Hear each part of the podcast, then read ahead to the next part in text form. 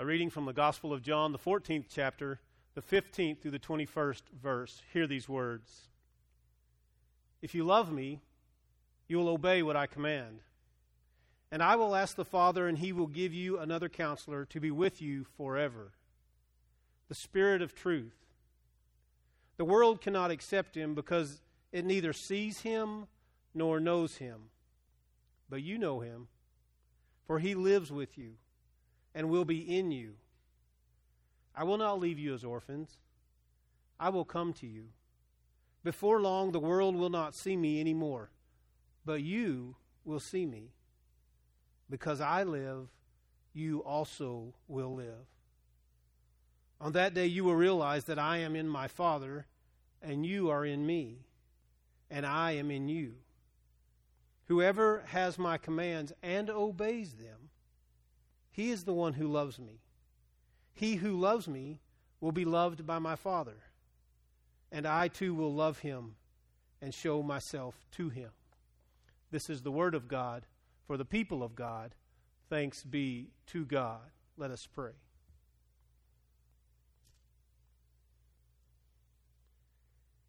Ever equipping God as I speak, may you increase and I decrease. May the words you have given me for this message be seeds that rest in our hearts that we might bear fruit for you.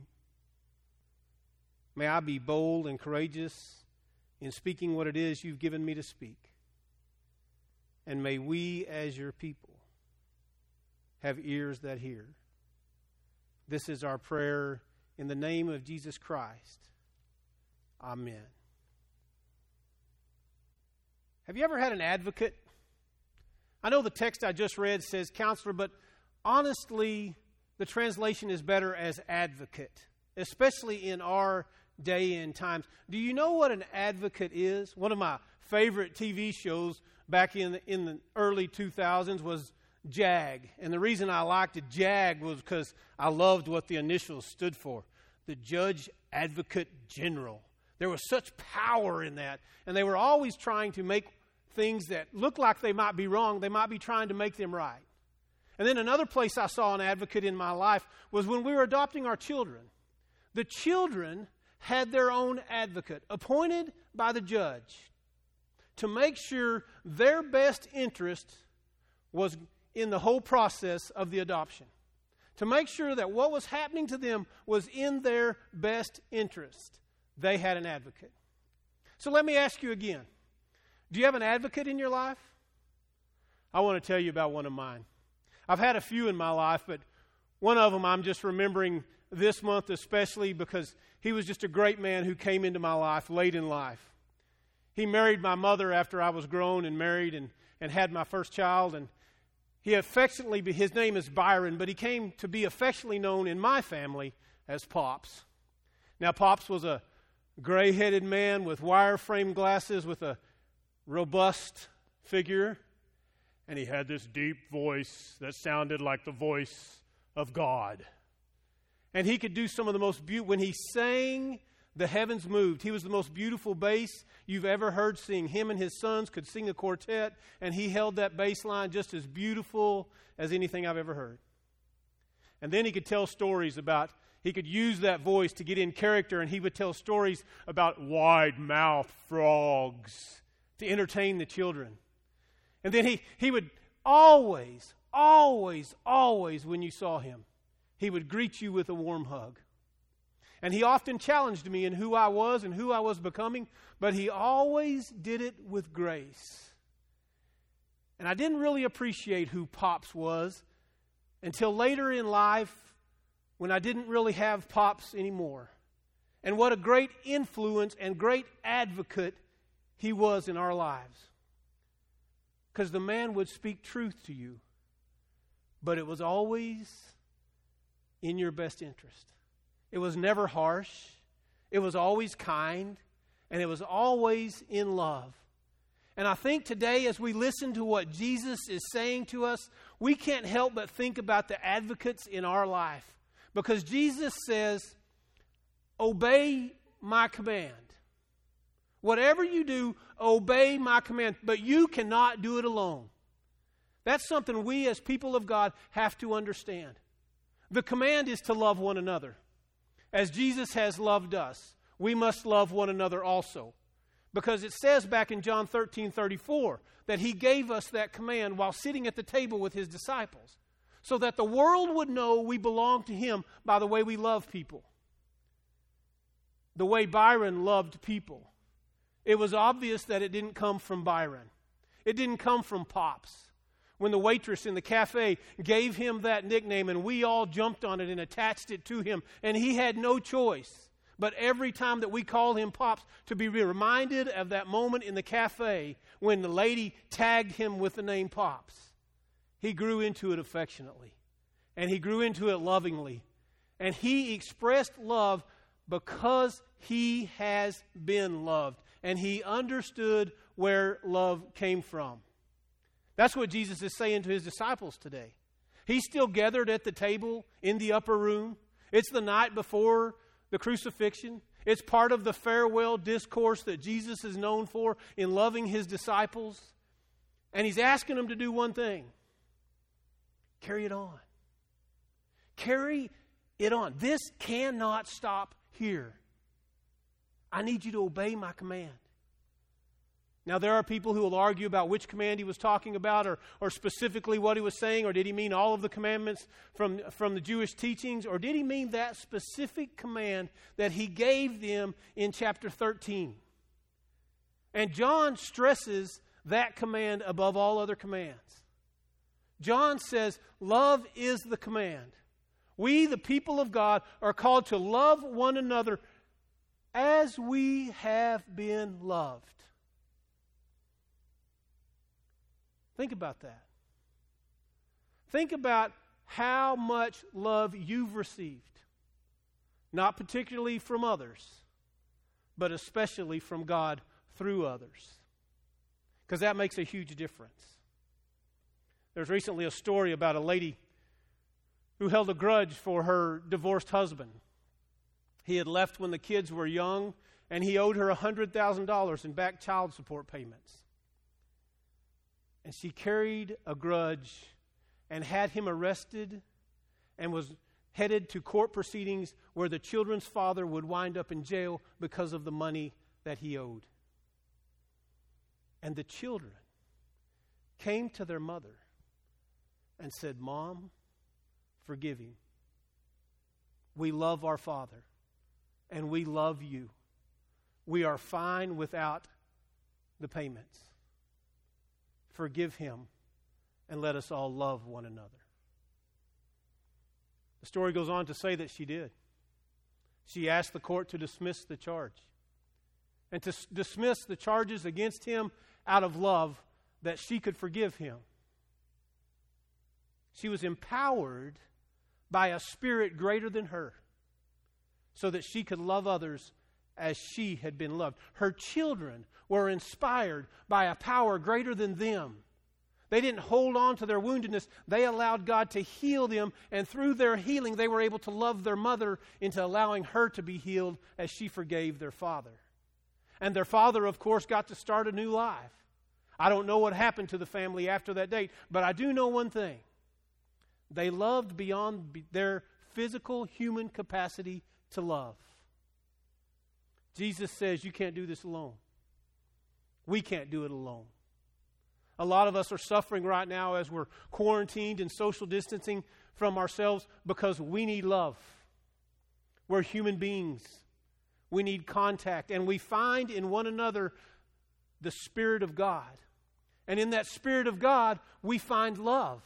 And we need to know we're loved. And it's why quarantine is so hard for us. It's why social distancing is so tough for us at this time because God reflects God's self through individuals like you and me. And we build a community, like Jesus said, that's been built on for 2,000 years of loving one another as we have been loved by God. So he commands his disciples Obey my command, but let me assure you one thing this is how much I love you. You see, Jesus had been their advocate, Jesus had showed them the way. Jesus was teaching them what it meant to walk in relationship with their Creator. And he was their advocate while he was on earth. But he was telling them, I'm going away. But this is how much the one who sent me loves you. We will not orphan you. God will never, ever leave us alone. Jesus made that promise that night at that table with the men he had gathered and the women he had gathered to love. And he said, I'm going away, but you will not be alone. I don't know about you, but in this time, we can feel alone. There have been moments of great loneliness because I believe we need each other. We need each other to love one another, to remind us how much God loves us. And Jesus made a promise. And I don't know of a promise Jesus ever made that Jesus didn't keep. And he said, I'm going to the Father, and I will send to you I will send to you the counselor, the comforter, the advocate. I will send to you someone. I will send to you that spirit. Now, for Trinitarians, it's all an expression of God. It's all the same God working through all three pieces through God the Creator, God Jesus the Son, and God Jesus the Holy Spirit. Now, for those who aren't Trinitarians, you figure it out a different way. But I believe it's a manifestation of the Spirit of God in all three entities. And I believe that God works through Jesus. I believe that God sent the Holy Spirit and that God lives in each and every one of us. And that's what Jesus is saying in the text today. I am going to send you the advocate, what we know as the Holy Spirit. Or for some of you who are from a generation before mine, you knew it as the Holy Ghost. We've changed that term and we now use it as the Holy Spirit. And the Holy Spirit comes into our lives for one reason. You remember why the, why the advocate was in my children's life? To make sure everything that happened was in their best interest. That they received the love that was due them as children. That they were accepted, that they were treated fairly, and that they were given a chance to blossom in their lives. The Holy Spirit's the same for us, isn't it? When we struggle, what do we do? We cry out to God, and God sends the Holy Spirit. When we're in an, in an engagement with another human being and we don't know what to say, and we begin to open our mouth, and these words come out of our mouth, and they're things we don't recognize, we know what? The advocate is with us. Because the advocate is moving so that love is expressed in our lives. That's the sole purpose of the Holy Spirit in our life is to make sure that we're vessels of love. To make sure we know we're loved by God because in knowing we're loved by God, we're able to share that love with other people. Bill Coffin says this If we fail to love, we're failing at everything else we do. Think about that for a minute. If we fail at love, we fail at everything else we do. Jesus tells us that we should continue doing what Jesus is doing because Jesus lives in us. And in living in us, the Holy Spirit is manifest through us. And if the Holy Spirit is manifest through us, that means that love goes with us and love goes wherever we are. But if we make a conscious decision not to accept the Holy Spirit or to live within the parameters that the advocate brings into our lives, then we dismiss God from our presence. We dismiss the ability to love from our presence. We turn our back on other people. Pops, he already had a family when I came to know him. Three wonderful sons. Three beautiful sons who were grown and going about their life and he married my mother, a woman with five children. All of us grown, and he was given the opportunity to decide whether he wanted to love us or not as family. It's called blending, right? That's what we call it these days. How well do we blend our families together when our parents decide to divorce and get remarried and go through all that stuff, and the kids were thrown in the whole mess together, and we've got to figure this whole family thing out? And I'll never forget. It's Pops. Robust, beautiful, smiling, gentle Pops. Who was the first to open his arms. I remember meeting him for the first time, and we walked in the room together, and I was a little apprehensive because this man was loving my mother, and I'm the oldest son. And somewhere in my crazy mind, I think I should take care of my mother, especially when it came to her meeting a new man. But then there was Pops, the advocate, the one who I never heard say a harsh word about anybody. The man who, when you met him, met you with open arms. In spite of where you were in your life, in spite of what was going on in your life, in spite of what silly decision you had made in your life that he knew probably wasn't in your best interest, he opened his arms. And he loved you full of grace. And he always encouraged you and he always found the best in whomever he was talking to. And it was his special gift to highlight your special gift. He could name what was good for you. He could tell you where you were beautiful and where you shined. And he would do it in the most loving way that you wanted to leave and make that part of your life flourish. You wanted to, he inspired me to inspire others. Tim Tebow once said, To inspire, you have to live inspired. And let me, believe, let me tell you that the advocate in my life who, who spoke truth into me as I was transitioning from the secular world into the ministry, who, who spoke life into a ministry that was becoming new, a new change of life, he was one who inspired me to go and do what Jesus was calling me to do, what the Holy Spirit was moving in our lives. You see, if, if we're going to embrace the commandment, to love one another as we have been loved by God, then we, the people of God, have to believe that Jesus lives in us. That when we accept the Christ, it's not like he left the world and went and sat down at the right hand of God. He's alive in us. His Spirit's alive in us. And it's through the power of the Holy Spirit that we're allowed to connect with other people to know that they are loved. This world seems to be pushing individuals to create their own individuality.